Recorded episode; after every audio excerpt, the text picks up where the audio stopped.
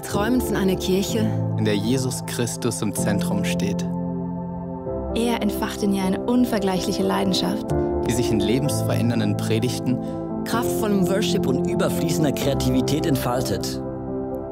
In dieser Kirche feiern und genießen wir die Beziehung zu unserem himmlischen Vater. voller Enthusiasmus. und lernen ihn in all seinen Facetten immer tiefer kennen. Wir wünschen uns eine Kirche, die offen ist für jeden. Egal, woher Menschen kommen und was ihre Geschichte ist. Hier findet jeder ein Zuhause, Diese Kirche ist eine Familie, die von bedingungsloser Liebe Zusammenhalt und Und dienender Leiterschaft geprägt wird. die Nöte der Gesellschaft bewegen sie zu barmherzigem Handeln. sie ist bekannt für ihre Großzügigkeit. Schaut hin und nicht weg. Wir sehen uns danach, Die Kraft Gottes zu erleben. Im Wissen, dass für Gott alles möglich ist. Erwarten wir das Wirken des Heiligen Geistes. und erleben seine Wunder. Unsere Leidenschaft gilt einer Kirche, die für Gott das Beste gibt. Die Sprache unserer Zeit spricht. und sich als Teil der Antwort versteht. in der Kirche, von der wir träumen, Kommen viele Menschen zum Glauben an Jesus Christus. und werden ihm immer ähnlicher. Während diese Kirche ständig wächst, wird sie gleichzeitig durch Kleingruppen immer persönlicher. und hat so positiven Einfluss auf unsere Familien, Freunde, und die Gesellschaft. Möge Gott diesen Traum durch uns alle verwirklichen.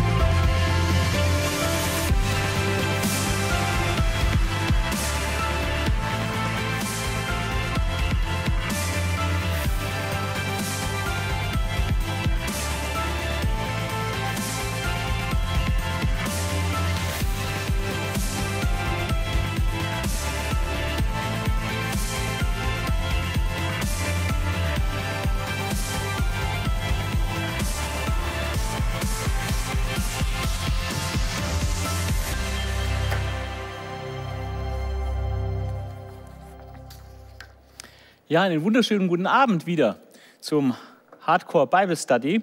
Und wir sind in einer Serie über das erste Buch Mose, die sogenannte Urgeschichte, 1. Mose 1 bis 11. Und da machen wir einige Studien dazu. Wir haben schon etwas gehört über die Botschaft des ersten Buches Mose, was so das erste Buch Mose insgesamt an Hauptaussagen und Themen bietet. Äh, Dann im letzten, beim letzten Mal hatten wir über Thema Schöpfung, Evolution, Sündenfall einiges gehört. Und heute kommt etwas sehr Spezielles, äh, was man vielleicht gar nicht so auf dem äh, Schirm hat normalerweise und wahrscheinlich auch in seiner stillen Zeit nicht sonderlich dran vorbeikommt. Ähm, aber lasst euch mal überraschen. Es geht um das Thema Grenzüberschreitungen. Grenzüberschreitungen. Und zwar will ich zwei Texte äh, dazu behandeln aus 1. Mose 1 bis 11. Ähm, und ähm, wir haben heute Abend folgende vier äh, Themen, äh, die wir anschauen wollen. Einmal ähm, ist vielleicht für viele neu, dass die ersten elf Kapitel vom ersten Buch Mose, äh, dass sie symmetrisch aufgebaut sind. Dass es praktisch äh, mehrere Themen gibt, die dann gespiegelt werden und praktisch wiederholt werden im zweiten Teil von 1. Mose 1 bis 11. Ähm, also diesen symmetrischen Aufbau werden wir uns anschauen. Und dann werden wir erkennen und auch sehen, wie äh, diese Geschichte mit den Gottessöhnen in Kapitel 6, 1 bis 8 mit dem Turmbau zu Babel zusammenhängt. Nämlich diese Texte haben eine ähnliche, ähnliche Motive und haben ähm, eine engere Beziehung, ähm, wie wir noch sehen werden. Also die Texte gehören zusammen und äh, das hat auch eine Auswirkung auf die Auslegung. Dann werden wir uns die beiden Texte genauer vornehmen. Einmal die Grenzüberschreibung von oben nach unten, von 1. Mose 6, 1 bis 8. Ähm, und dann die Grenzüberschreitung von unten nach oben in 1. Mose 11, 1 bis 9. Also vielleicht ist es heute äh, nicht so ganz praktisch erbaulich, äh, dass man das gleich so in seinem persönlichen Christsein umsetzen kann. Aber ich halte grundsätzlich viel dafür, äh, das Wort Gottes einfach aufzuschließen und Entdeckungen zu machen und Zusammenhänge herzustellen äh, innerhalb von alttestamentlichen Texten oder auch zu neutestamentlichen Texten. Und ich glaube, dass das was mit uns macht, wenn wir einfach tief hineinsteigen ins Wort Gottes und dass wir dadurch äh, ja, einfach auch reifen und wachsen und dass manches Positive geschieht, was man vielleicht nicht gleich sofort äh, wahrnimmt. Also lasst euch überraschen äh, von den Grenzüberschreitungen heute. Wir beginnen mit dem symmetrischen Aufbau von 1. Mose 1 bis 11. Ähm, ich habe das mal entsprechend ein bisschen versucht zu formulieren, auf den Punkt zu bringen, äh, welche ähm, Themen man in 1 bis 11 sehen kann und wie das jeweils doppelt eigentlich vorkommt. Ähm, das erste Thema, äh, was uns begegnet, ist, wie die Welt entstand. Ja, äh, wie viele Welten haben wir denn? Also nach der Bibel gibt es eigentlich drei Welten. Es gibt die damalige Erde, die mit der Sintflut untergegangen ist. Und dann gibt es die jetzige Erde, auf der wir leben und die aber untergehen wird äh, durch Feuer. Die erste ist durch Wasser untergegangen, die jetzige wird durch Feuer untergehen. Und dann verspricht Gott einen neuen Himmel und eine neue Erde, also die dritte, äh, dritte Erde. Ja. Und ähm, im ersten Buch Mose 1 bis 11 erfahren wir praktisch, wie die Welt entstand, und zwar wie die damalige äh, Erde entstand, die dann durch die Sintflut unterging. Und der ganze Sintflutbericht kann man praktisch auffassen als eine äh, Aus Führung, wie die jetzige Erde entstand, auf der wir leben. Wie es dazu kam, dass die Erde jetzt eine völlig andere ist gegenüber der ursprünglich geschaffenen. Also, dass man mal das so sieht, der Sinnflutbericht zeigt uns die Entstehung der jetzigen Erde, wohingegen der Schöpfungsbericht uns zeigt, wie die Erde ursprünglich entstanden ist. Also von daher ist es ein Thema, was doppelt wiederkommt, wie die Welt entstand 1. Mose 1 bis 2, Vers 3, aber dann auch der ganze Bericht von der Sintflut, äh, Kapitel 6 bis Kapitel 8, Vers 19. Dann haben wir in, in, danach kommt jeweils ein Bundesschluss, wo also Gott eine bestimmte Verbindung eingeht mit den Menschen und bestimmte Regeln aufstellt. Wir sehen das bei Adam, äh, dass Gott ihm Lebensraum gibt und sagt, er soll es bebauen und er soll herrschen über die Erde und über die Tiere und so weiter. Ja, und dann sagt Gott ihm aber auch, was er tun darf und was er nicht tun darf. Und dann wird äh, auch eine Strafe festgesetzt, wenn er dieses Gebot Gottes übertritt.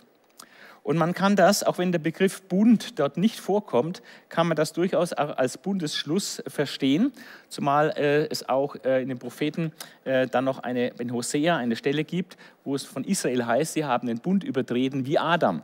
Ja.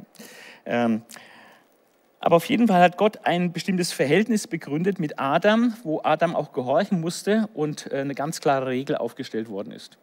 Ähm, nach der Sintflut haben wir ganz klar einen Bundesschluss äh, zwischen Gott und Noah, beziehungsweise Gott und der gesamten Schöpfung. Es geht ja über Noah hinaus, mit Noah und seinen Söhnen und auch mit, den, mit der ganzen Schöpfung, dass Gott nie wieder äh, durch Wasser äh, die ganze Erde vernichten wird. Also, wie die Welt entstand, dann kommt ein Bundesschluss und dann haben wir jeweils den Stammvater, die zentrale Figur, wie sie fehlt, fällt.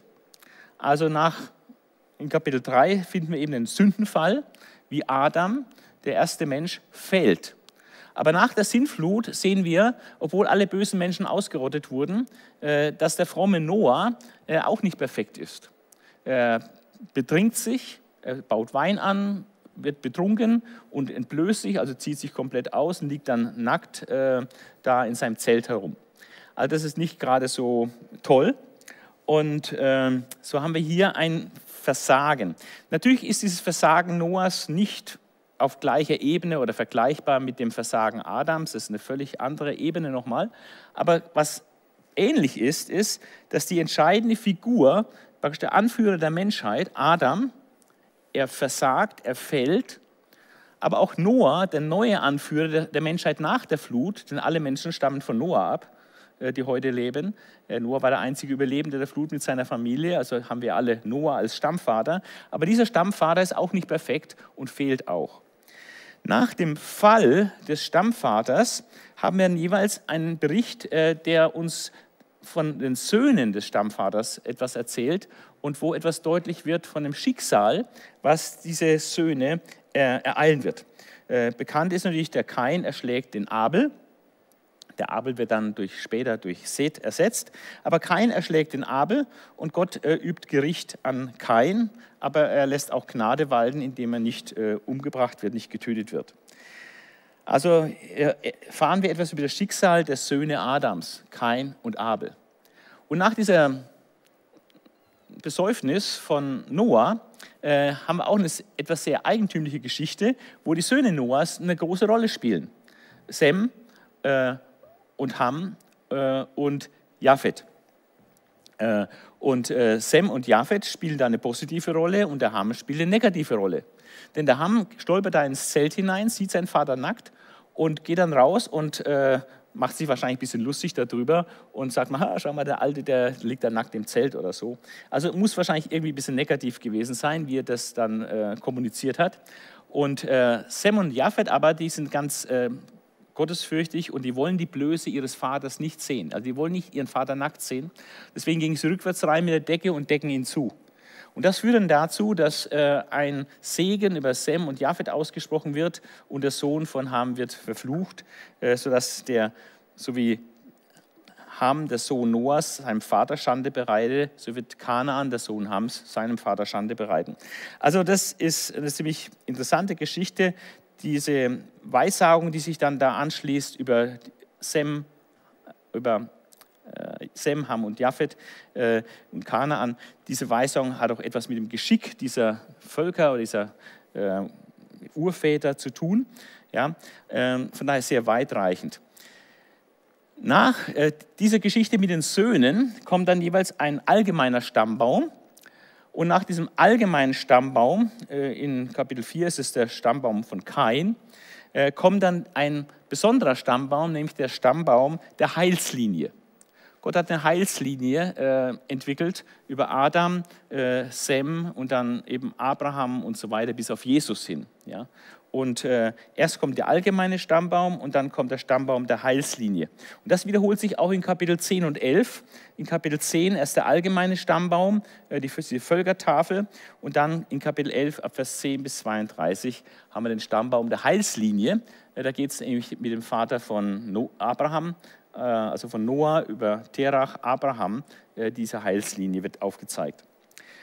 Und was übrig bleibt äh, in beiden Hälften äh, von 1. Mose 1 bis 11 ist dann zum einen diese Geschichte in Kapitel 6, 1 bis 8 mit diesen Gottessöhnen, die zu den Menschentöchtern eingehen und dieser Turmbau zu Babel in Kapitel 11. Und wie in den vorausgehenden sechs Themen oder Themenbereichen äh, jedes praktisch gedoppelt wird, so ist auch hier eine Beziehung äh, zwischen Kapitel 6, 1 bis 8 und Kapitel 11, 1 bis 9 zu sehen. Und dieses Thema, was diese beiden Textabschnitte verbindet, ist das Thema Grenzüberschreitung. Hier werden von Gott gesetzte Grenzen äh, fahrlässig und böswillig äh, überschritten und das hat erhebliche Konsequenzen. Aber das war mein erster Punkt. Ich wollte diesen symmetrischen Aufbau äh, aufzeigen von 1. Mose 1 bis 11 und daraus ergibt sich, dass man darauf acht geben soll, welche Beziehung hat Kapitel 6 1 bis 8 mit Kapitel 11 1 bis 9. Denn immer hat jeder Text im ersten Teil ein Pendant, praktisch ein Gegenstück im zweiten Teil von Genesis äh, 1 bis 11. Der zweite Punkt heute Abend ist die Zusammengehörigkeit von diesen beiden Texten. 1. Mose 6, 1 bis 8 und die Sache mit dem Turmbau zu Babel, Kapitel 11, 1 bis 9. Wenn man schaut, was verbindet diese Texte, dann sehen wir in beiden Fällen eine Grenzüberschreitung.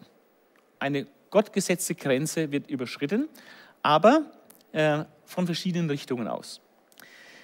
In 1. Mose 6 lesen wir, dass die Gottessöhne Menschentöchter nahmen, wie sie das wollten. Also Gottes Söhne verbanden sich mit Menschentöchtern. Wir werden noch sehen, dass die Auslegung hierzu sehr umstritten ist, äh, wer mit diesen Gottessöhnen wohl gemeint ist. Ähm, bei der Auslegung, die ich favorisiere, und zwar aus sehr guten Gründen favorisiere, äh, ist es dann so, dass wir hier eine Grenzüberschreitung haben von oben nach unten, also aus der unsichtbaren Welt wird hier, geschieht ein Einbruch in die sichtbare Welt. Ähm, wir werden das noch näher sehen, äh, wie das zu verstehen ist. Wohingegen äh, im Turmbau zu Babel wird der Versuch unternommen, äh, von unten, also von der Erde aus, Kontakt mit, mit, mit der Himmelswelt aufzunehmen und diesen Turm zu bauen, der bis an den Himmel reicht. Wir werden auch da noch einiges sehen, was hinter diesem Turm eigentlich steckt, welche Gedanken man damit verbunden hat. Auf jeden Fall, hier ist die Bewegung, die geht nicht von oben nach unten, also von der unsichtbaren Welt Richtung Menschenwelt, sondern es geht von der Menschenwelt Richtung Himmelswelt oder unsichtbare Welt. Also die Bewegung, die versuchte Grenzüberschreitung ist hier von unten nach oben. Also das eint diese beiden Texte, ähm, aber äh, es eint noch mehr diese beiden Texte, denn wir sehen bestimmte Motive äh, oder Themen, äh, die in beiden Texten vorhanden sind. Wir sehen, äh, dass diese Grenzüberschreitung in Kapitel 6 äh, eine göttliche Antwort provoziert. Und diese göttliche Antwort äh, könnte man äh, formulieren als Gericht und Gnade. Das ist eigentlich fast immer die Reaktion Gottes auf Verhalten von, von Menschen. Äh, Gericht, aber auch Gnade. Weil Gott ein heiliger Gott ist, deswegen Gericht. Weil Gott ein liebender, barmherziger und gnädiger Gott ist, deswegen auch Gnade. Das sind die zwei Haupteigenschaften Gottes, seine Liebe und seine Heiligkeit. Und so wird das immer wieder sichtbar in seinem Wirken. Und gerade auch in 1. Mose äh, ist das ein Riesenthema, wenn wir die Selbstoffenbarung Gottes anschauen, wie Gott sich im ersten Buch Mose offenbart, dann offenbart Gott sich ganz stark äh, in Gericht und Gnade. Es gibt ganz viele Gerichte in 1. Mose, aber immer wieder auch ganz klare Signale und Handlungsweisen Gottes, wo seine Gnade sichtbar wird. Also dieses Gericht und Gnade äh, in 1. Mose 6 äh, sehen wir, äh, dass ähm, es zu einer doppelten Bestrafung kommt, wobei 1. Mose 6 nur die zweite Bestrafung nennt. Die Bestrafung des Menschen, aber nicht die Bestrafung der Gottessöhne. Die Bestrafung der Gottessöhne äh, wird aber im Neuen Testament bezeugt.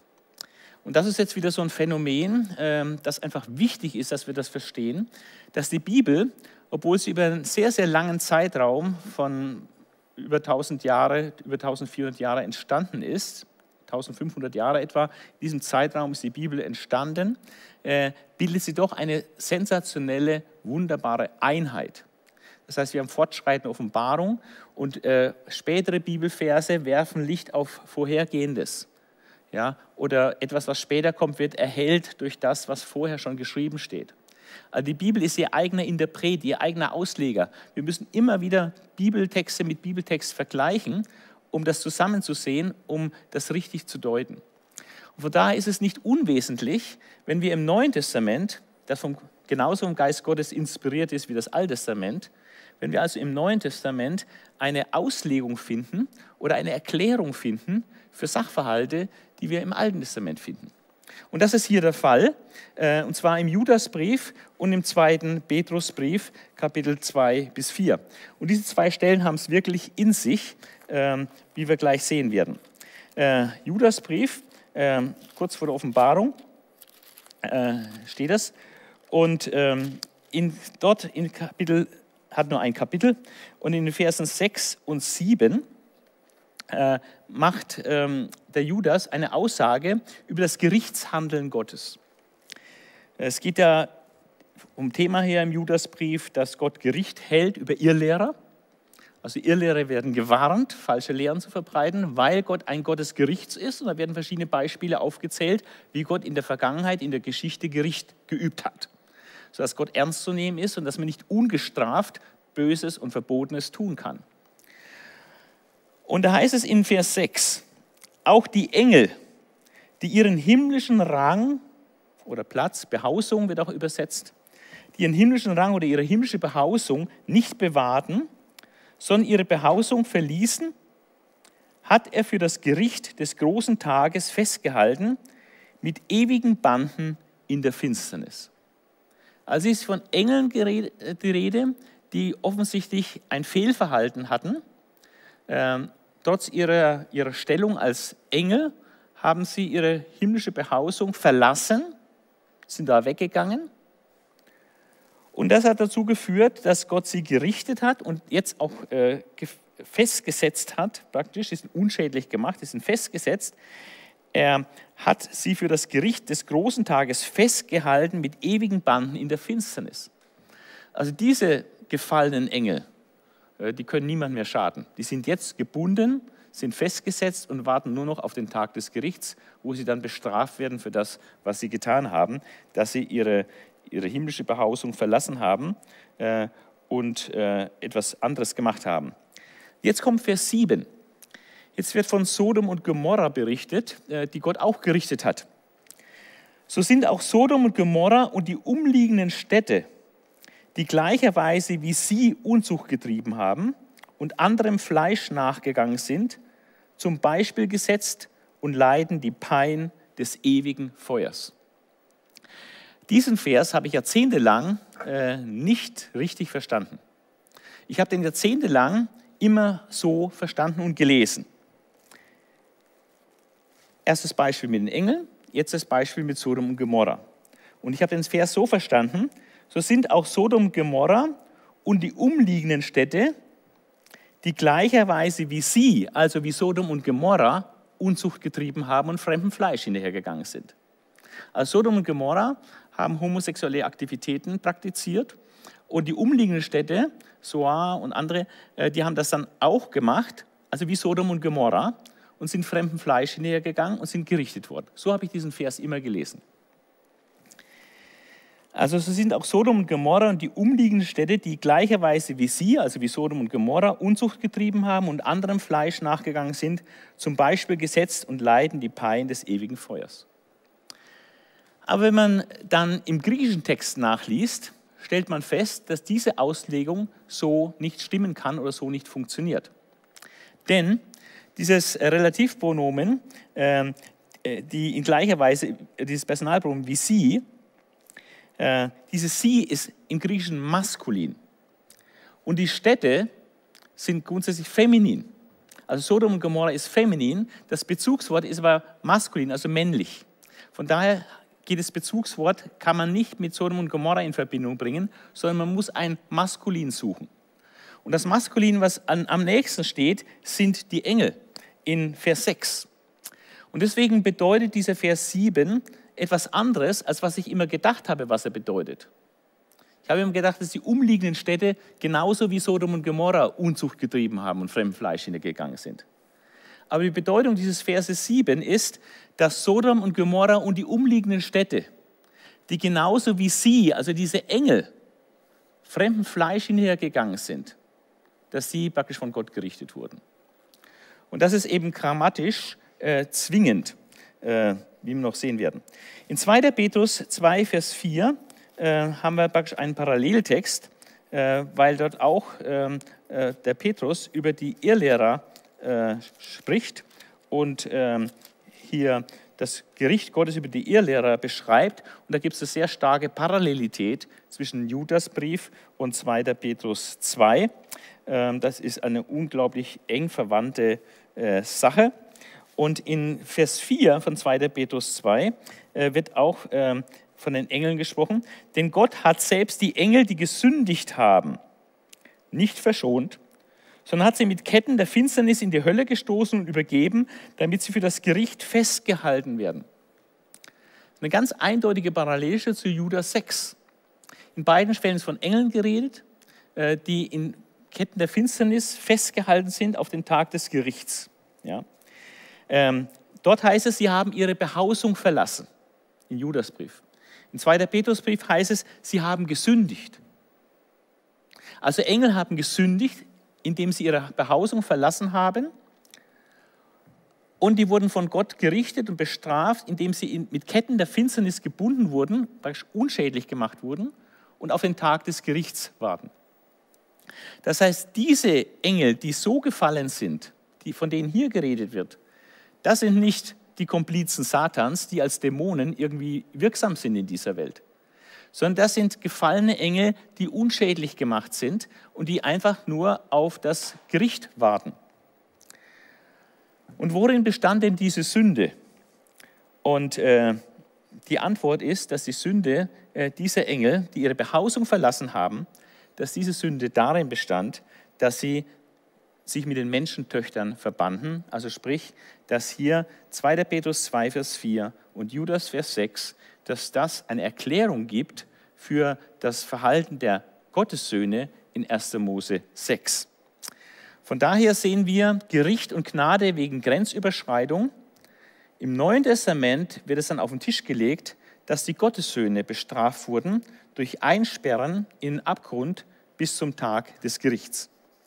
Und im 1. Mose 6 lesen wir, dass die Menschen vernichtet werden äh, durch die Sintflut, ähm, weil ihr Dichten und Trachten nur böse ist von frühester Jugend an und dass sie so verdorben sind, dass Gott sagt, das lohnt nicht mehr, das zu reparieren, sondern da muss ich einen kompletten Neuanfang machen.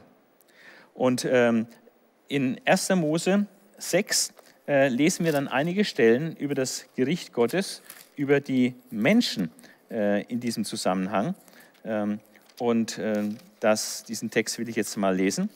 Äh, ich lese überhaupt jetzt mal den ganzen Text 1. Mose 6, 1 bis 8. Als die Menschen sich zu mehren begannen auf Erden und ihnen Töchter geboren wurden, da sahen die Gottessöhne, wie schön die Töchter der Menschen waren, und nahmen sich zu Frauen, welche sie wollten. Da sprach der Herr, mein Geist soll nicht immer da im Menschen walten, denn auch der Mensch ist Fleisch. Ich will ihm als Lebenszeit 120 Jahre geben. Ähm, wahrscheinlich ist das nicht die Lebensdauer gemeint, sondern noch eine Frist, äh, bis das Gericht der Sinnflut kommt, noch 120 Jahre. Zu der Zeit, noch später noch, als die Gottessöhne zu den Töchtern der Menschen eingingen und sie ihnen Kinder gebaren, wurden daraus die Riesen auf Erden. Das sind die Helden der Vorzeit, die hochberühmten. Als aber der Herr sah, dass der Menschenbosheit groß war auf Erden und alles Dichten und Trachten ihres Herzens nur böse war immer da, da reute es ihn, dass er die Menschen gemacht hatte auf Erden und er bekümmerte ihn in seinem Herzen. Und er sprach, ich will die Menschen, die ich geschaffen habe, vertilgen von der Erde, vom Menschen an bis zum Vieh und bis zum Gewürm und bis zu den Vögeln und dem Himmel, denn es reut mich, dass ich sie gemacht habe. Aber Noah fand Gnade vor dem Herrn. Also wir haben Gericht und Gnade wegen Grenzüberschreitung. Das Gericht über die Gottessöhne, die die Grenze überschritten haben, ähm, das lesen wir erst im Neuen Testament, in Judas 6, Vers 7 und 2. Petrus 2, Vers 4. Das Gericht über die Menschen, äh, die auch die Grenze überschreiten und äh, total verdorben sind, äh, ihre Vernichtung geschieht durch die Sintflut. Und das wird auch in 2. Petrus 2, Vers 5 bezeugt, unmittelbar im Anschluss an das Gericht über die Engel. Das ist auch interessant, in 2. Petrus 2 das nochmal im Zusammenhang zu lesen. 2. Petrus 2, Vers 4 und 5. Ähm, das sagt äh, Petrus, denn Gott hat selbst die Engel, die gesündigt haben, das sind wohl diese Gottessöhne, die zu den Menschentöchtern eingegangen sind, denn Gott hat selbst die Engel, die gesündigt haben, nicht verschont, sondern hat sie mit Ketten der Finsternis in die Hölle gestoßen und übergeben, damit sie für das Gericht festgehalten werden. Ah, das sind nicht die Dämonen, mit denen es Jesus zu tun hat, die Jesus austreibt. Diese gefallenen Engel sind längst festgesetzt und unschädlich gemacht und warten nur auf das Gericht. Und Gott hat die frühere Welt nicht verschont, sondern bewahrte allein Noah, den Prediger Gerechtigkeit, mit sieben anderen, als er die Sintflut über die Welt der Gottlosen brachte. Also hier im, im zweiten Petrus das unmittelbar nacheinander, das Gericht über die, die Engel, die gesündigt haben, und dann das Gericht über die Menschenwelt äh, zu der damaligen Zeit, äh, wo dann nur Noah übrig blieb. Also Gericht und Gnade finden wir hier in Kapitel 6. Und wir finden, dass Gott dann einen Neustart durchführt mit seiner Schöpfung, mit Noah und seiner Familie. Also wir haben Gericht und Gnade und Neustart. In Kapitel 11 haben wir auch äh, diese Motive, Gericht und Gnade wegen Grenzüberschreitung in 1. Mose 11. Diese Grenzüberschreitung von unten nach oben, wo der Mensch einen Turm baut, der bis an den Himmel reicht, um auch Kontakt mit den Göttern aufzunehmen.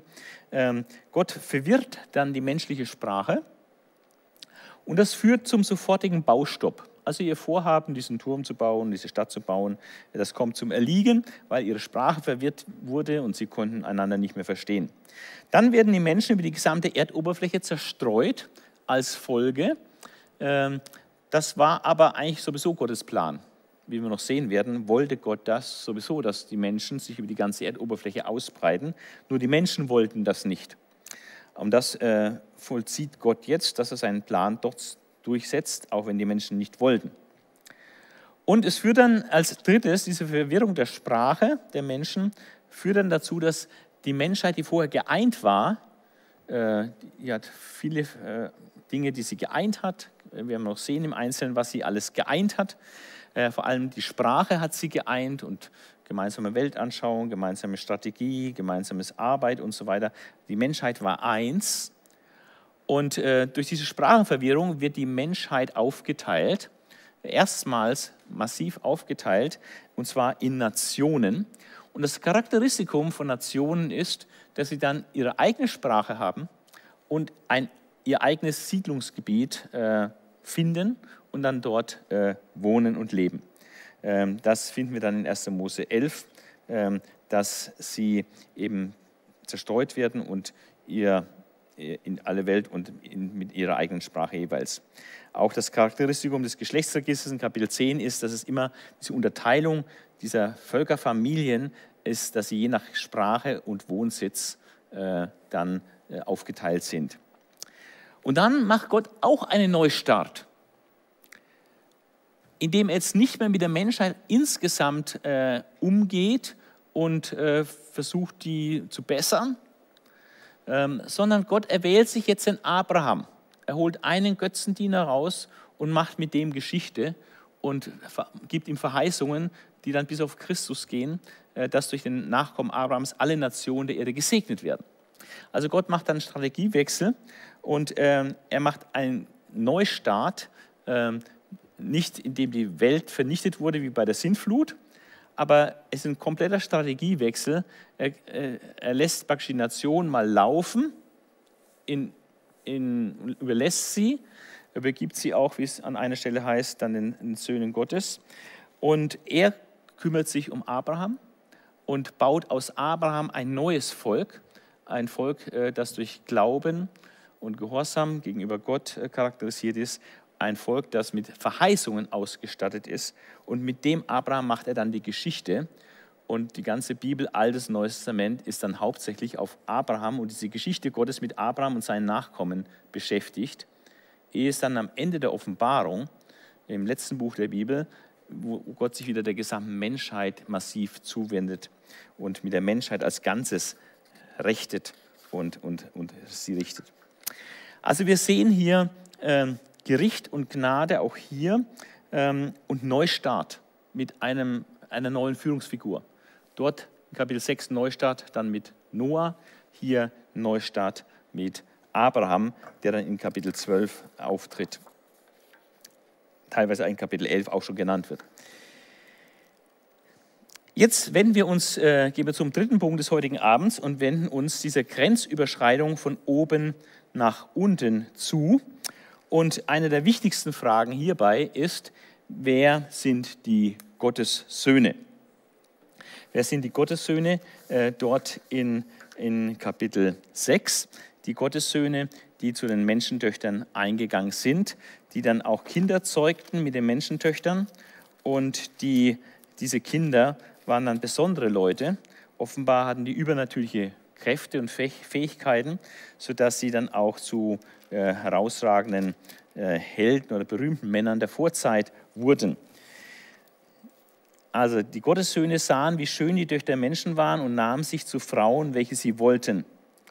Und Vers 4, zu der Zeit noch später noch, als die Gottessöhne zu den Töchtern der Menschen eingingen und sie ihnen Kinder gebaren, wurden daraus die Riesen, Nephilim, die Gefallenen auf Erden. Und das, diese Nachkömmlinge aus der Verbindung zwischen Gottessöhnen und Menschentöchtern, diese Erzeugnisse, ähm, diese Kinder aus dieser Verbindung, das wurden die Helden der Vorzeit, die Hochberühmten. Wer sind um alles in der Welt, sind diese Gottessöhne. Und äh, da ist es gut, dann einfach mal einen Blick in die Auslegungsgeschichte äh, zu richten, welche äh, Vorschläge gibt es da und wie hat sich das entwickelt. Und man stellt fest, dass äh, die Juden, die das Alte Testament hatten, die es ja schon gab, bevor es die Christen gab. Die Juden hatten diese Stelle zunächst verstanden und auf Engel gedeutet. Also die Gottessöhne sind Engel, die sich mit Menschen verbunden haben. Also himmlische Wesen und äh, auch im äthiopischen Henoch, das ist eine jüdische apokalyptische Schrift, da wird äh, 1. Mose 6 herangezogen, äh, um einen Grund zu liefern für den Fall der Engelwelt, also für die gefallenen Engel. Also so wird die Lehre von den gefallenen Engeln mit 1. Mose 6 hier begründet, dass sie ihre Behausung verlassen haben und zu den Menschentöchtern eine Beziehung aufgebaut haben und Kinder gezeugt haben. Das klang natürlich trotzdem irgendwie auch fantastisch und das hat dann später dazu geführt, dass im Judentum äh, viele unzufrieden waren mit dieser Engeldeutung. Äh, kann nicht verwundern, denn auch im Judentum gab es liberale äh, Leute, die Sadduzäer zum Beispiel, eine sehr bedeutsame äh, religiöse Gruppe äh, in Israel zur Zeit Jesu, ähm, die glaubten zum Beispiel nicht an Dämonen oder an Engel. Ja, die glaubten auch nicht an Auferstehung, aber die glaubten auch nicht an Engel und Dämonen. Und von daher war diese Engeldeutung für die natürlich auch suspekt. Und es kam dann in der rabbinischen Exegese in den nachfolgenden Jahrhunderten, kam dann die sogenannte Menschendeutung auf. Man hat dann hier die Gottessöhne nicht als Engel mehr gesehen, sondern hat die Gottessöhne als Menschen eines höheren sozialen Standes gesehen. Also Männer aus einem höheren sozialen Stand nahmen Frauen, und dann hat man logisch gefolgert, aus x-beliebigen sozialen Ständen, also auch aus niederen sozialen Ständen. Und das wäre eine Grenzüberschreitung gewesen, dass also die sozialen Hierarchien, sozialen Stände äh, nicht eingehalten wurden, sondern haben sich Männer aus vornehmem Hause mit irgendwelchen x-beliebigen Frauen dann, dann eingelassen. Das wäre die Deutung. Ähm, also die Söhne der vornehmen Leute. Das findet sich dann auch in den sogenannten Targumim, also der aramäischen Paraphrasierung des alttestamentlichen Textes. Ja, die Deutung von 1. Mose 6, 1 bis 4 als unrechtmäßige Ehen, also Ehen, die sozial nicht schicklich waren, so wie früher zum Beispiel äh, in Rottweil, war bis 1904 war es streng katholisch, war undenkbar, dass da jemand eine evangelische heiratet. Ja, da gab es Orte, die waren 100% evangelisch oder 100% katholisch und es war also absolut Skandal, wenn dann ein evangelischer eine katholische geheiratet oder so. Also vor 120 Jahren war das noch so. Äh, heute ist das äh, nicht mehr so ein Problem für die Menschen. Ja. Aber so hatte man damals empfunden, also ähm, Leute aus einem höheren Stand, das ist unmöglich. Wie können die nur irgendwelche Frauen aus niederen Stand heiraten?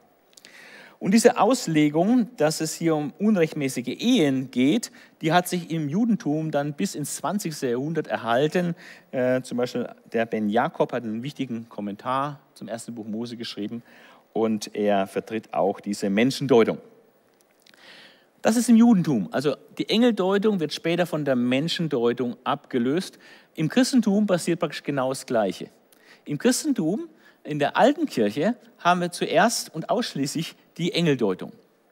Also äh, im Neuen Testament wird Judas Vers 6 und 7 und auch 2. Petrus 2 Vers 4 äh, werden als Engeldeutung verstanden, äh, dass hier 1. Mose 6 äh, die Gottessöhne als Engel interpretiert werden. Dass es hier eine Anspielung ist oder eine Erklärung von 1. Mose 6. Äh, ein ein F. Dexinger hat in den 70er, 60er Jahren ähm, einen Artikel geschrieben, ähm, Sturz der Gottes, Göttersöhne oder Engel vor der Sintflut, Fragezeichen. Und er hat ähm, das nicht geteilt, ähm, diese Engeldeutung, aber er hat gesagt, als frühester christlicher Zeuge für die Engeldeutung, als frühester christlicher Zeuge für die Engeldeutung muss der Judasbrief angesehen werden. Und ich glaube, dass er da völlig recht hat, weil diese, dieses Personalpronomen oder relativ rum welche, äh, dieses die, äh, sich auf maskulin ist und eben auf Engel bezieht und nicht auf die Städte Sodom und Gomorra bezieht. Von daher ist hier im Judasbrief tatsächlich die Engeldeutung vorhanden. Für jemanden, der jetzt äh, von einem bibeltreuen Standpunkt herkommt, der die Bibel komplett als von Gott inspiriert betrachtet äh, und da deswegen auch irrtumsfrei, ähm, dann ist eigentlich klar, dann ist die Deutung gegessen. Ja? Dann braucht man nicht mehr groß diskutieren, was ist die richtige Deutung von, von hier. Wenn das wirklich so wäre, äh, wenn man das so fest sagen kann, dass Judasbrief äh, hier eine Engeldeutung von 1. Mose 6 gibt. Aber für den Herrn Dexinger ist das äh, nicht zwingend. Ja? Der sagt, als frühester christlicher Zeuge gilt der Judasbrief, aber das ist natürlich hirnrissig oder falsch, was der Judas da schreibt. Ja, das ist unannehmbar, nicht akzeptabel. Ja. Aber wie war es in der alten Kirche? Also im 20. Jahrhundert, wo die Bibelkritik schon äh, große Herrschaft an sich gerissen hat, ist es anders. Aber in der alten Kirche bis ins vierte Jahrhundert nach Christus äh, hat absolut die Engeldeutung äh, dominiert. Clemens, Justin, Athenagoras, Tertullian, alles herausragende Kirchenväter, sehr gute theologische Lehrer, äh, die haben hier die Engeldeutung vertreten. Und ähm, die haben sich an diese Engeldeutung eben angeschlossen, die sie im Neuen Testament vorgefunden haben und entwickelten ihre Lehre von den gefallenen Engeln ähm, und haben dann diese Götter der Heiden mit den Dämonen, mit diesen gefallenen Engeln identifiziert. Aber wie im Judentum äh, erst die Engeldeutung war und dann kam die Menschendeutung, so hat es auch im Christentum, gab es einige Jahrhunderte diese Engeldeutung und dann gab es eine alternative Deutung, auch eine Menschendeutung, die sogenannte Seditendeutung. Und da hat Julius Africanus etwa 240 nach Christus das erstmalig aufgebracht, diese Seditendeutung, äh, dass die Gottessöhne Nachkommen Seths sind. Und diese Meinung von Julius Africanus, das war eine Neuerung gegenüber dem, was in der Kirche geglaubt wurde, die ist dann ab dem 4. Jahrhundert dann zum Allgemeingut geworden und zur vorherrschenden Meinung geworden.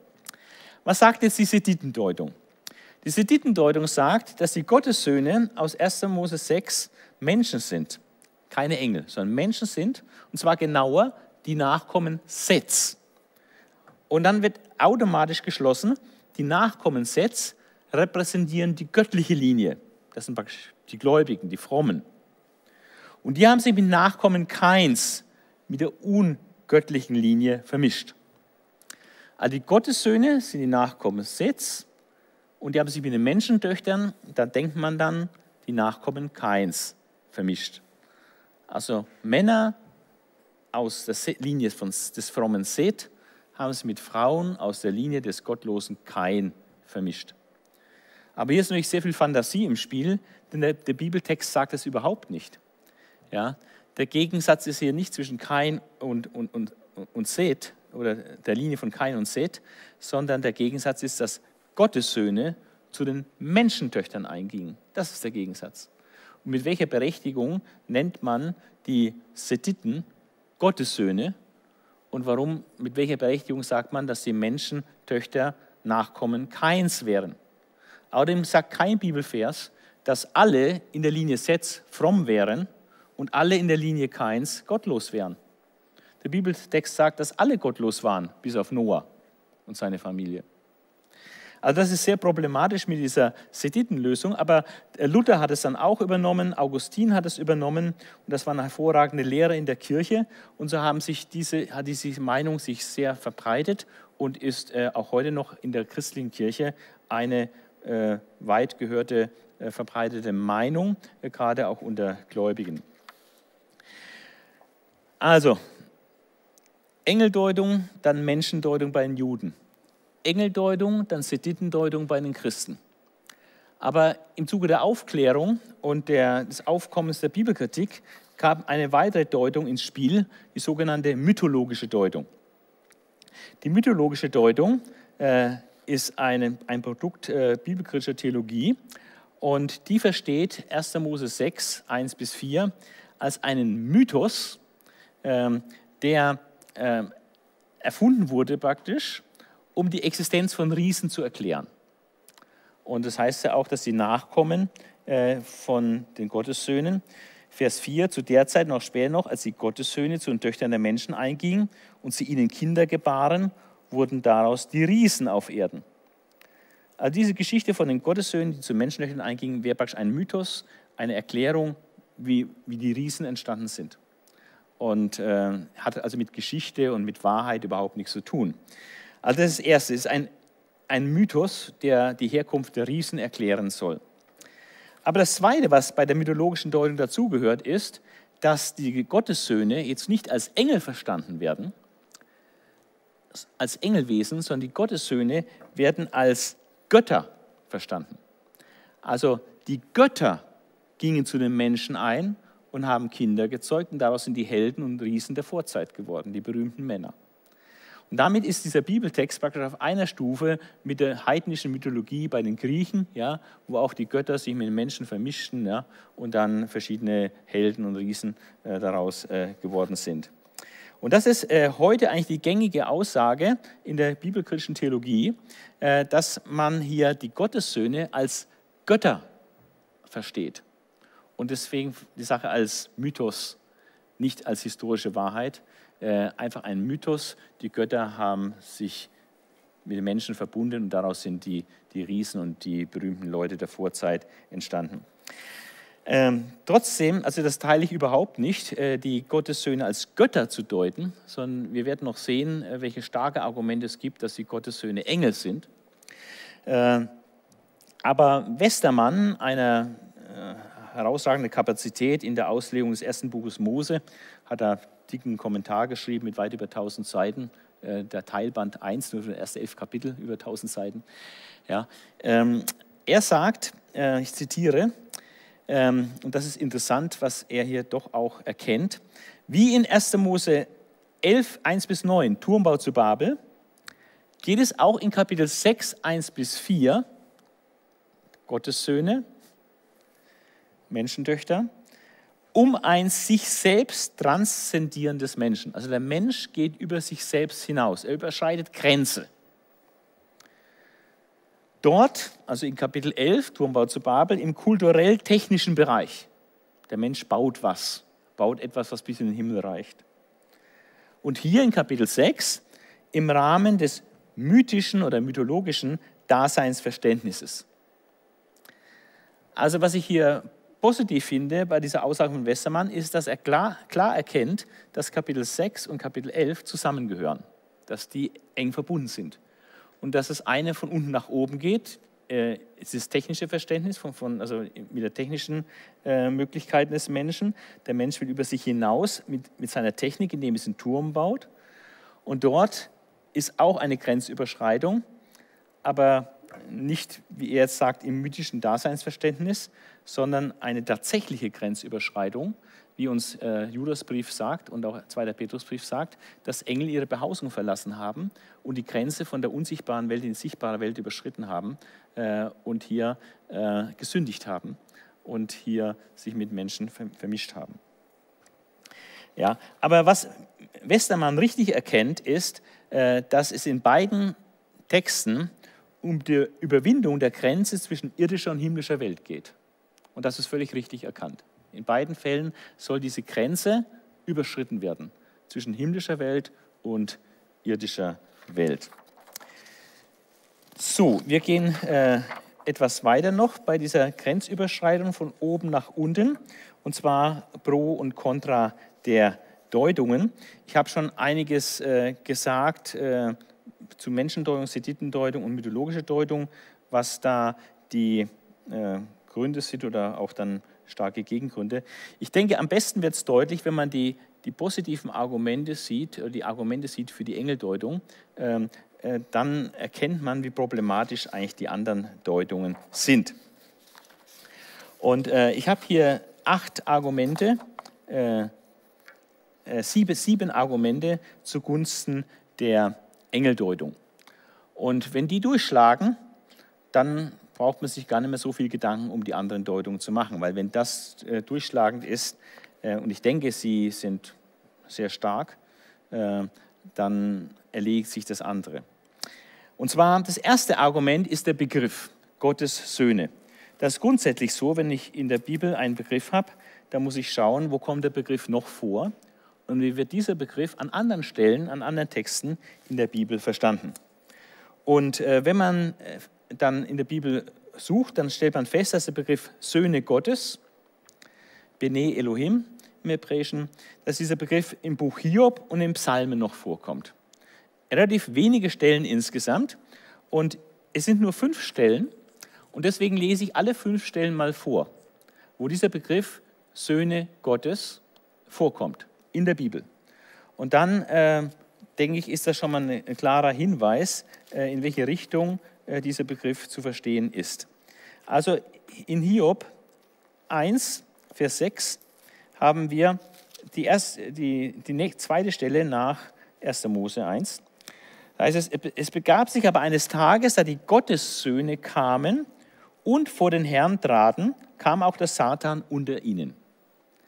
Also die Gottessöhne sind Mitglieder dieses himmlischen Thronrats und äh, wo Gott Audienz hält mit, mit diesen Engelwesen. Und äh, der Satan hat auch Zutritt dazu. Und er verklagt dann den Hiob oder so. Ja. Also die Gottessöhne sind in der Gegenwart Gottes, also ein Himmelswesen. Es begab sich aber eines Tages, als die Gottessöhne kamen und vor dem Herrn traten, kam auch der Satan unter ihnen. Ja, und dann wird diese himmlische Versammlung gehalten. Äh, das wiederholt sich in Kapitel 2, Vers 1 in Hiob. Es begab sich aber eines Tages, als die Gottessöhne kamen und vor den Herrn traten, dass auch der Satan unter ihn kam und vor den Herrn trat. Also beide Stellen äh, betreffen diese Gottesversammlung im Himmel. In Kapitel 38, Vers 7 des Buches Hiob, da stellt äh, Gott dem Hiob verschiedene Fragen. Und in 38, Vers 7, äh, sehr interessant, sagt er, ähm, ähm, wo warst du praktisch, ähm, als mich die Morgensterne miteinander lobten und jauchzten alle Gottes Söhne. Also Gott beschreibt da die Schöpfung, äh, wie er die Schöpfung hervorbringt und wie da ein Jubel in der unsichtbaren Welt war, in der Himmelswelt, ja, wie all die Morgensterne miteinander ihn lobten und alle Gottes Söhne jauchzten. Also das sind keine Menschen hier, sondern die Gottes Söhne hier sind natürlich auch Engelwesen. Und dann haben wir noch Psalm 29, Vers 1. Das ist die vierte Stelle, äh, wo es vorkommt. Psalm 29, Vers 1. Bringe da dem Herrn, ihr himmlischen, ihr Gottessöhne, wörtlich, bringe da dem Herrn Ehre und Stärke. Ja. Also das äh, geht dann auch im Zusammenhang äh, dann hervor. Also das ist hier die, die Gottessöhne, sie sollen Gott loben. Bringe da dem Herrn, ihr himmlischen, ihr Gottessöhne, bringe da dem Herrn Ehre und Stärke. Und Psalm 89, Vers 7, eine weitere Stelle, wo Gottes Söhne vorkommt. Und dann sind das schon alle Stellen im Alten Testament. 89, Vers 7.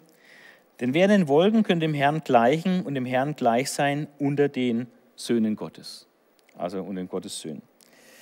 Gott ist gefürchtet in der Versammlung der Heiligen, groß und furchtbar über alle, die um ihn sind. Ja. Also die Stellen, wo Gottes Söhne noch vorkommen im Alten Testament, sind allgemein akzeptiert, dass alle fünf Stellen, die es noch gibt, von Engeln sprechen. Das ist ein erster äh, sehr starkes Argument. Wenn also an den anderen fünf Stellen Engel gemeint sind, dann ist es eher extrem wahrscheinlich, dass die erste Stelle, wo es vorkommt, auch Engel sind. Dann, ähm, wenn es Engel sind, die hier sündigen, ihre Behausung bei Gott verlassen und äh, sich auf der Erde niederlassen, um mit, Mensch, mit Frauen, Menschen also Kinder zu zeugen. Dann äh, erklärt das das Gericht Gottes über die Engel äh, von 2. Petrus 2, Vers 4 und Judas, Vers 6 und 7. Die Stellen haben wir schon gelesen und, und erklärt. Und das äh, erklärt weiter die Tatsache, dass wir bestimmte Engel haben, die von Gott fest äh, gebunden sind und jetzt zum Gericht aufbewahrt werden, also eingesperrt sind und einfach nur auf, den Gericht, auf das Gericht noch warten, dass es diese Art von gefallenen Engeln gibt. Und dass es eine andere Art von gefallenen Engeln gibt, die nämlich jetzt mit Satan noch aktiv sind, in Form von Dämonen, die jetzt hier äh, aktiv sind. Und als Jesus da mit Dämonen äh, konfrontiert wird, sagen sie äh, einmal bei diesem Gada, äh, Gassarena, ähm, er soll sie jetzt äh, nicht äh, in den Abgrund schicken. Aber die anderen, die sind schon in dem Abgrund und werden festgehalten. Also es gibt zwei Sorten von gefallenen Engeln. Und daraus kann man schließen, dass es zwei verschiedene Situationen gab, wo Engel gefallen sind. Einmal bei der ursprünglichen Rebellion Satans hat Satan weitere Engel in diese Verschwörung und diese, diesen Abfall von Gott mit hineingerissen. Nach, erster, nach Offenbarung 12 vielleicht ein Drittel aller Engel. Äh, Gibt es eine Stelle, die man so verstehen kann, dass ein Drittel aller Engel äh, von Satan mit in die Rebellion gegen Gott äh, mitgerissen wurden. Und die sind jetzt noch aktiv. Die haben Möglichkeit zu wirken als Dämonen. Und dann gibt es eine andere Gruppe von Engeln, vielleicht viel, viel weniger an der Zahl, äh, die ihre Behausung verlassen haben zu einem späteren Zeitpunkt und dann zu den Menschentöchtern eingegangen sind. Und die hat Gott festgesetzt, eingesperrt und die warten nur noch auf ein Gericht. Ja. Also das würde das erklären, diese zwei verschiedenen Arten von Engeln, äh, die einen noch äh, gefallenen Engeln, die einen noch aktiv und die anderen festgesetzt, eingesperrt. Das dritte Argument, nach der klaren Aussage des Textes besteht der Gegensatz, zwischen den, der Gegensatz im Text besteht zwischen den Söhnen Gottes und den Töchtern von Menschen. Und von daher kann man nicht einfach sagen, das sind die äh, Sethiten und das andere sind die Kainiten. Das sagt der Text überhaupt nicht. Nur, dass halt vorher das Geschlechtsregister von Kain war. Ja? Aber ähm, es ist im Text ist der Gegensatz Gottes Söhne Menschentöchter. Und das ist eine Grenze, was eigentlich äh, nicht so zusammenpasst. Das ist das Überraschende, dass die Gottessöhne zu den Menschentöchtern eingingen. Äh, das ist die Pointe hier. Und von daher ist ähm, eine Menschendeutung äh, auf hochgestellte Männer aus hochgestellten sozialen Stand, Frauen aus tiefgestellten sozialen Stand oder diese Seditendeutung einfach sehr, sehr problematisch. Dann in Judas 6, Vers 7 wird von fremdem Fleisch geredet. Und zwar nicht nur im Blick auf Sodom und Gomorra, die fremden Fleisch hinterhergingen, sondern die genauso wie sie, nämlich die Angeloi von Vers 6, die Engel, fremden Fleisch hinterhergingen. Also die Bedeutung wäre dann, dass die Homosexualität in Sodom und Gomorra falsch war äh, fremdes Fleisch, nicht wie das von Gott vorgesehen ist.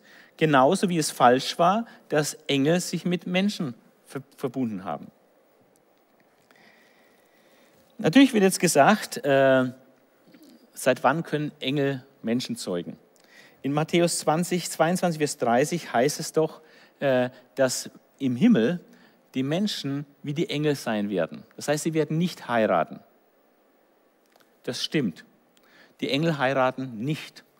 Und im Himmel werden auch äh, die erlösten Männer und Frauen nicht heiraten oder nicht ihre Ehe fortsetzen. Ja? Die Ehe ist etwas, was zu dieser jetzigen Schöpfung gehört, aber nicht in der Ewigkeit so sein wird. Und trotzdem bin ich davon überzeugt, äh, dass ein Mann, der gläubig ist, in der neuen Welt Gottes auch seine Identität als Mann bewahren wird und eine Frau, die errettet wird, ihre Identität als Frau bewahren wird. Aber sie werden in der Ewigkeit nicht heiraten. Und von daher ähm, sagt dieser Text zwar aus, dass Engel nicht heiraten, dass es keine Engelehen gibt, aber es sagt nichts über die Zeugungsfähigkeit von Engeln. Sagt dieser Text nichts. Sagt nur, es gibt keine Ehen bei den Engeln. Ähm, wir wissen, dass Engel sich äh, erscheinen können hier auf Erden. Das ist klar in der Bibel bezeugt. Wir haben verschiedene Engelbegegnungen. Und immer bei diesen Engelbegegnungen erscheinen die Engel als Männer. Ja? als ganz normale Männer. Das heißt, sie können einen menschlichen Leib annehmen und sehen aus wie ein ganz normaler Mann.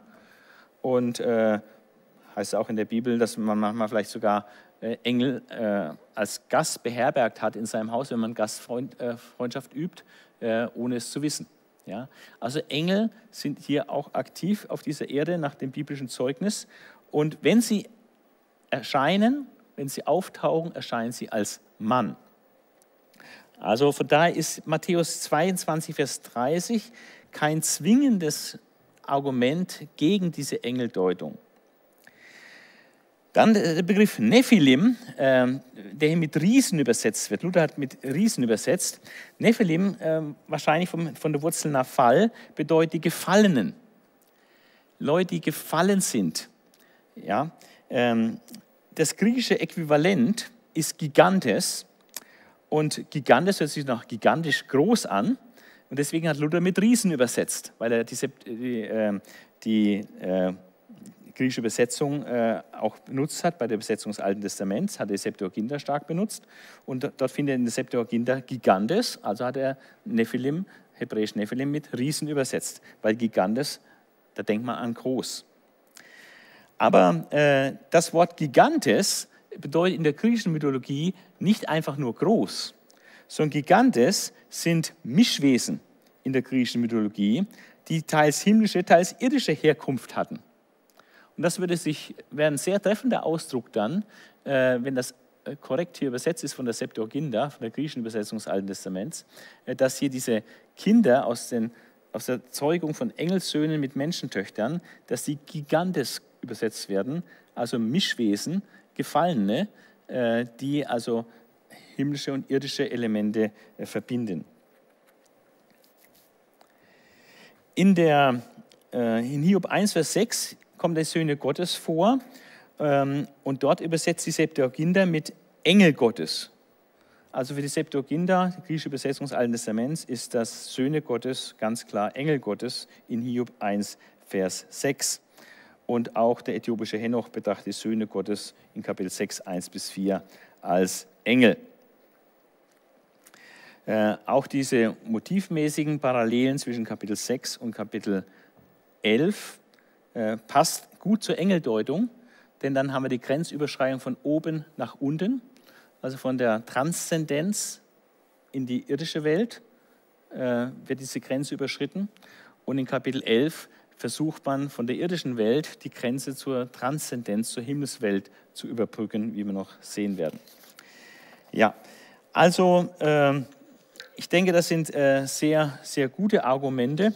Also für mich sind die stärksten Argumente der Begriff selbst, dass Gottes Söhne an allen Stellen im Alten Testament Engel bedeutet und vor allem 2. Petrus 2, Vers 4 und Judas 6, Vers 7, äh, diese äh, Interpretation, dass hier äh, Licht geworfen wird auf das Verständnis von 1. Mose 6. Äh, und ähm, auch dieser Gegensatz die Söhne Gottes gingen zu den Töchtern der Menschen ein und die Ergebnisse sind dann herausragende, berühmte Männer, wahrscheinlich weil sie übernatürliche Fähigkeiten hatten durch diese Vermischung von himmlischer und irdischer Sphäre.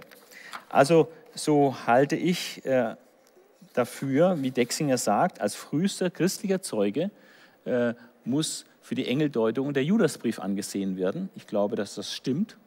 Und ich glaube, dass die alte Kirche völlig gut und recht daran tat, äh, in den ersten Jahrhunderten äh, hier einfach nur die Engeldeutung äh, gesehen zu haben, wie es Juden ja auch ursprünglich hatten.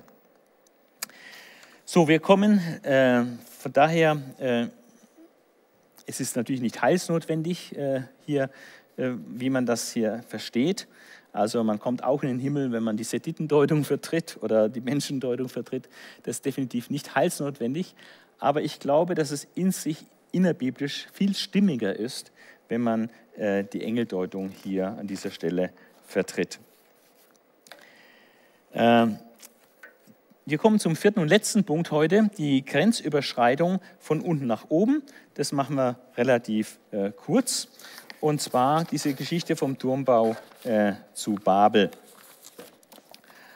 Und äh, wir sehen, dass die Menschheit äh, vereint war und eine Ökumene, eine menschliche Ökumene, eine Gesamtheit bildete. Und sie hatte sehr viel gemeinsam. Sie hatte eine gemeinsame Sprache, äh, gemeinsame Semantik, Grammatik und Satzbau. Sie hatte einen gemeinsamen Lebensraum. Sie war nicht auf die Erdoberfläche verstreut, sondern sie hat sich äh, in der Ebene im Osten niedergelassen, was eine Ebene ist, also topografische Einheit, und im Land des Shinea, also eine geografische Einheit. Und äh, Shinea ist übrigens in der Bibel immer so die Wiege der Gottlosigkeit und Inbegriff der Gottlosigkeit. Wenn man die Texte immer schaut, wo, wo Shinea genannt wird, ist das die, die, die, Wiege der Gottlosigkeit. Also das hat sie äh, geeint. Sie waren zusammen, physisch zusammen. Sie waren haben einander verstanden, sie hatten eine gemeinsame Sprache und sie waren im gemeinsamen äh, Lebensraum. Und wir sehen dann, dass diese Menschheit, diese vereinte Menschheit, äh, ganz klar Fehlhaltungen hat. Und zwar eine dreifache Fehlhaltung. Sie haben eine wiedergöttliche Weltanschauung. Ähm, und zwar die, die Weltanschauung ist geprägt eigentlich durch zwei Schlagworte, äh, könnte man das sagen. Einmal das Wir. Also wir schaffen das, wir machen. Ja? Wir. Äh, da wurde nicht nach Gott gefragt, sondern das ist diese Autonomie von Gott. Und das Zweite, was sie, was sie ähm, Indus haben, ist, dass sie ähm, an die Machbarkeit aller Dinge glauben. Wir können alles, wir schaffen alles. Was wir uns vornehmen, das wird. Ja? Wir sind vereint, wir sind stark, wir können was. Ja? Wir brauchen Gott nicht, wir, wir, wir machen. Ja? Also diese Autonomie von Gott und das Glaube an die Machbarkeit aller Dinge. Nichts ist unmöglich. Ja, alles können wir schaffen, was wir uns vornehmen. Und Gott attestiert es ihnen auch, äh, dass es gar nicht so, so falsch ist. In dieser Einheit der Menschheit liegt eine erstaunliche Kraft. Ja, Gott sagt in Vers 6, äh, sagt er hier, und der Herr sprach, siehe, es ist einerlei Volk, also die Menschheit ist vereint als ein Volk eine Weltgemeinschaft und einerlei Sprache, können sie wunderbar kommunizieren, einerlei Sprache und in allem. Und dies ist erst der Anfang ihres Tuns. Ist der Anfang ihrer technologischen, äh, wirtschaftlichen Entwicklung. Äh, worauf wird es hinauslaufen, wenn man die so laufen lässt und machen lässt. Ja? Und das sagt Gott, äh, dies ist der Anfang ihres Tuns. Nun wird ihnen nichts mehr verwehrt werden können von allem, was sie sich vorgenommen haben zu tun. Also die Menschen haben tatsächlich enorme Möglichkeiten, wenn sie vereint sind und wenn sie gemeinsam an einer Sache arbeiten, in eine Richtung arbeiten. Ja. Das äh, sieht auch Gott. Ja. Aber diese Anschauung, wir, diese Autonomie von Gott und dieser Glaube an die Machbarkeit aller Dinge, uns ist nichts unmöglich, äh, ist eine wiedergöttliche Weltanschauung. Und sie haben auch eine wiedergöttliche Strategie, äh, die in Kapitel 4, 11, äh, Vers 4a äh, im ersten Teil deutlich wird. Sie sprachen, wohl auf, lass uns eine Stadt und einen Turm bauen, dessen Spitze bis an den Himmel reiche, damit wir uns einen Namen machen. Also sie wollen sich einen Namen machen, sie wollen groß sein, sie wollen praktisch ähm, eine Größe sein, an der man nicht vorbeikommt.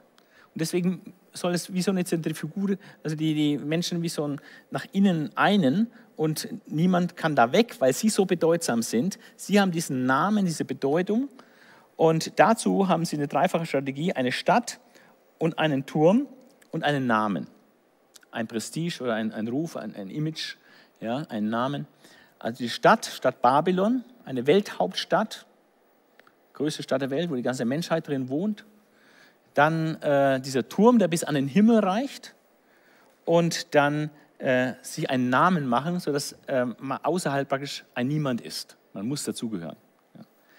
Die Sache mit dem Turm ist natürlich äh, sehr entscheidend. Man muss sich da so ein Zikkurat vorstellen, also so ein Stufenturm. Und da gibt es einige interessante äh, Informationen, wenn man ein bisschen in der Archäologie da äh, nachschaut. Ähm, und äh, da will ich gerade mal kurz was äh, lesen. Der Turm ist als Stufenturm zu denken. Ähm, und ähm, diese Ziggurats, diese Stufentürme, die hatten äh, in Assyrien auch Namen. Zum Beispiel der Haus des Berges oder äh, der Haus des Berges von Himmel und Erde. Interessant, der Haus des Berges von Himmel und Erde. So wurden diese Stufentürme genannt. Und der, der Stufenturm in Babylon hatte den Namen das Haus des Fundaments von Himmel und Erde. Und diese Konzeption offen, steht offensichtlich in enger Verbindung mit dem heidnischen Gottesberg im äußersten Norden, der in den Schriften von Ugarit, äh, die man ausgegraben hat, äh, eine ganz, ganz große Rolle spielt, eine zentrale Rolle und auf die wahrscheinlich Jesaja 14 und Hesekiel 28 auch anspielen. Da ist von heidnischen, von diesem Götterberg im äußersten Norden die Rede. Das heißt, dieses Ziggurat, diese Stufenpyramide als äh, Haus des Fundaments von Himmel und Erde, ist praktisch von der Bedeutung her eine Andockstelle, um mit den Göttern in Kontakt zu treten. Also um mit der Himmelswelt, mit den Göttern in Kontakt zu kommen. Und äh, das muss man sehen. Ähm, Im Schöpfungsepos Enumaelisch, äh, im babylonischen Schöpfungsepos, äh, heißt es, Wohlan, ein Heiligtum wollen wir bauen, dessen Name verkündet wird. Wir wollen uns einen Namen machen, dessen Name verkündet wird. Eine Stätte, worin wir Ruhe halten können. Gegenüber dem Ozean bauten sie den Tempelturm, dem Marduk gründeten sie ihn als Wohnung. Das ist ein Text, ja. Also das heißt, dieser Turm war nicht einfach so ein Aussichtsturm, ja, oder ein Testturm wie in Rottweil oder sowas, oder ein Fernsehturm wie in Stuttgart. Äh, nicht etwas Neutrales, einfach ein Turm, sondern es war ganz klar etwas Wiedergöttliches, eine Andockstelle äh, an die Himmelswelt, eine Andockstelle zu den Göttern. Und das ist diese Fehlhaltung, eine wiedergöttliche Strategie mit dieser Stadt und diesem Turm und sich einen Namen machen. Ähm, und damit verfolgen sie ein wiedergöttliches Ziel. Und das ist der springende Punkt. Das Ziel, was sie haben, ist 100% entgegengesetzt zu dem Ziel, was Gott ausgegeben hatte oder Vorgabe, die Gott ausgegeben hatte. In 1. Mose 1, Vers 28 hat Gott gleich bei der Schöpfung dem Mann, dem Menschen einen Auftrag gegeben. Und dort heißt es, Gott segnete sie und sprach zu ihnen, seid fruchtbar und mehret euch und füllet die Erde. Macht sie euch untertan und so weiter. Füllet die Erde. In Kapitel 9, Vers 1, äh, nach der Flut, wird genau das wiederholt bei Noah. Und Gott segne Noah und seine Söhne und sprach, seid fruchtbar und mehret euch und füllet die Erde. Das heißt, macht den ganzen Erdboden voll. Und in Vers 7 von Kapitel 9 heißt es nochmal, seid fruchtbar und mehret euch und reget euch auf Erden, dass euer viel darauf werden. Also sie sollen auf der ganzen Erde präsent sein. Das war Gottes Plan. Die Menschen wurden geschaffen, um sich auf der ganzen Erde auszubreiten. Und was ist jetzt das Ziel der Menschheit, der vereinigten Menschheit in Babylon? Dort in Kapitel 11, Vers 4 ist es ganz klar formuliert. Ihre Strategie, lasst uns eine Stadt und einen Turm bauen, dessen Spitze bis in den Himmel reiche, damit wir uns einen Namen machen, denn wir werden sonst zerstreut in alle Länder, in alle Gegenden. Die wollten nicht zerstreut werden, die wollten zusammenbleiben. Aber Gott hat gesagt, fülle die Erde, verstreut euch auf den ganzen Erdboden. Und das wollten sie genau nicht. Aber Gott ist stärker und äh, das führt dann zum Gericht. Und es ist sehr interessant, dass wir heute im Jahre 2020 nach Christus eigentlich wieder eine ähnliche Situation haben äh, wie damals äh, beim Turmbau zu Babel. Wir haben zwar viele, viele Sprachen und viele Nationen und Länder, aber wie wir alle wissen, äh, gerade durch Internet und durch die äh, Globalisierung und so weiter, haben wir hier eine vereinigte, mehr oder weniger vereinigte Menschheit, eine Menschheitszivilisation, äh, die sich auf dem ganzen Globus praktisch ausbreitet. Man spricht ja vom Global Village. Die Welt ist zum globalen Dorf geworden. Ja? Und die Menschen können wieder als Menschheit, als Gesamtheit agieren und auch durch äh, die Sprachhindernisse sind keine so großen Hindernisse mehr, weil Sachen auf Englisch publiziert werden oder auch übersetzt werden können und so weiter. Ja. Und durch Internet in Echtzeit kannst du in alle Gegenden der Erde kommunizieren. Also eine hochinteressante Situation, äh, dass wir uns heute praktisch in einer ähnlichen Situation befinden wie damals beim Turmbau zu Babel. Und diese Weltanschauung, Autonomie von Gott und wir schaffen alles, ist auch deutlich sichtbar. Die Menschen wollen von Gott nichts wissen, viele, ja, und vertrauen auf ihre Technik und denken, uns ist nichts unmöglich. Gentechnik, künstliche Intelligenz, Welt, Welt, Weltraumeroberung und alle möglichen Dinge, wir können alles erreichen. Also eine hochinteressante Parallele. Ähm, das, diese Grenzüberschreitung von unten nach oben führte dann zum göttlichen Gericht ähm, über diese Fehlhaltungen der Menschen nach der Flut. Wir befinden uns ja nach der Flut beim Turmbau zu Babel. Äh, Gott widerlegt ihre Weltanschauung, äh, dass sie eben nicht wirklich autonom sind. Äh, sie sind von Gott abhängig und Gott ist stärker. Äh, wird deutlich, äh, das, was sie gebaut haben, das kann Gott äh, sehr zerstören. Ähm, Wohlan, lasst uns niederfahren und dort ihre Sprache verwirren, dass keiner des anderen Sprache verstehe. Ja, und Gott widerlegt ihre Weltanschauung, dass sie eben meinen, sie können getrennt von Gott, ohne Gott äh, ihren Weg gehen. Gott sagt, nein, lasse ich nicht zu. Lasse ich einfach nicht zu. Ähm, er vereitelt auch ihre Strategie, denn die Stadt wird da nicht weitergebaut, der Turm wird auch nicht weitergebaut und mit den Namen wurde dann auch nichts, weil sie wurden dann zerstreut. Ja. Und vor allem das göttliche Ziel, was Gott ausgegeben hatte, von Anfang der Schöpfung, die, die Erde zu erfüllen, genau das wurde nicht umgesetzt, denn durch die Sprachenverwirrung in Kapitel äh, 11, Vers 8a heißt es dann, so zerstreute sie der Herr von dort in alle Länder, dass sie aufhören mussten, die Stadt zu bauen. Ja. Daher heißt ihr Name Babel, Verwirrung, weil der Herr das selbst verwirrt hat, aller Länder Sprache und sie von dort zerstreut hat in alle Länder. Alle Menschen wurden zerstreut. Gott hat ihr, ihr Ziel zerstört, zusammenzubleiben. Er hat sie zerstreut und sein ursprüngliches Ziel ist umgesetzt worden. Auch hier der aktuelle Bezug.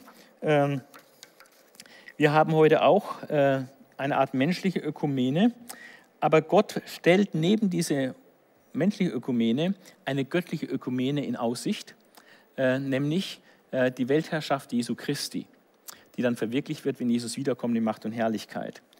Und so haben wir heute ein Global Village, die Welt als Global Village, als globales Dorf, aber wir haben auch eine, in diesem globalen Dorf gibt es auch eine Global Church. Und das ist das Fantastische. Äh, von daher haben wir auch eine andere Situation. Damals gab es äh, praktisch niemanden groß. Gott hat dann den Abraham daraus berufen. Aber aus dem einen Abraham ist heute nach, nach 4000 Jahren eine Global Church geworden in der ganzen Welt, ja, mit hunderte Millionen von äh, Beteiligten. Und wenn Jesus wiederkommt in Macht und Herrlichkeit, dann wird er seine universale Herrschaft aufrichten und die ganze Welt wird unter seiner Herrschaft, unter seiner Regie, unter seinen Zielen geeint werden. Als die Menschheit geeint wird und ein Zentrum hat und einen Namen hat, ist nicht verkehrt. Nur wenn es autonom von Gott ist, ist es verkehrt. Aber das ist an sich Gottes Plan, die Menschheit zu vereinen unter das Haupt Jesus Christus, eine Welthauptstadt Jerusalem mit der Weltregierung von Jesus Christus. Ja, und das hat einen Namen, das Reich Gottes äh, in Macht und Herrlichkeit, wenn Jesus wiederkommt. Und da sind wir unterwegs und von daher ist es gut zu wissen, wo die Reise hingeht. Äh, und so wie damals Gott sein Ziel durchgesetzt hat, die Menschen auf die ganze Erde auszubreiten, so wird Gott auch bei aller menschlichen Bemühungen und Arbeit, Gott wird zum Schluss sein Ziel durchbringen. Seine göttliche Ökumene mit Jesus Christus als Herrscher der ganzen Welt. Und das ist ein guter Abschluss für heute.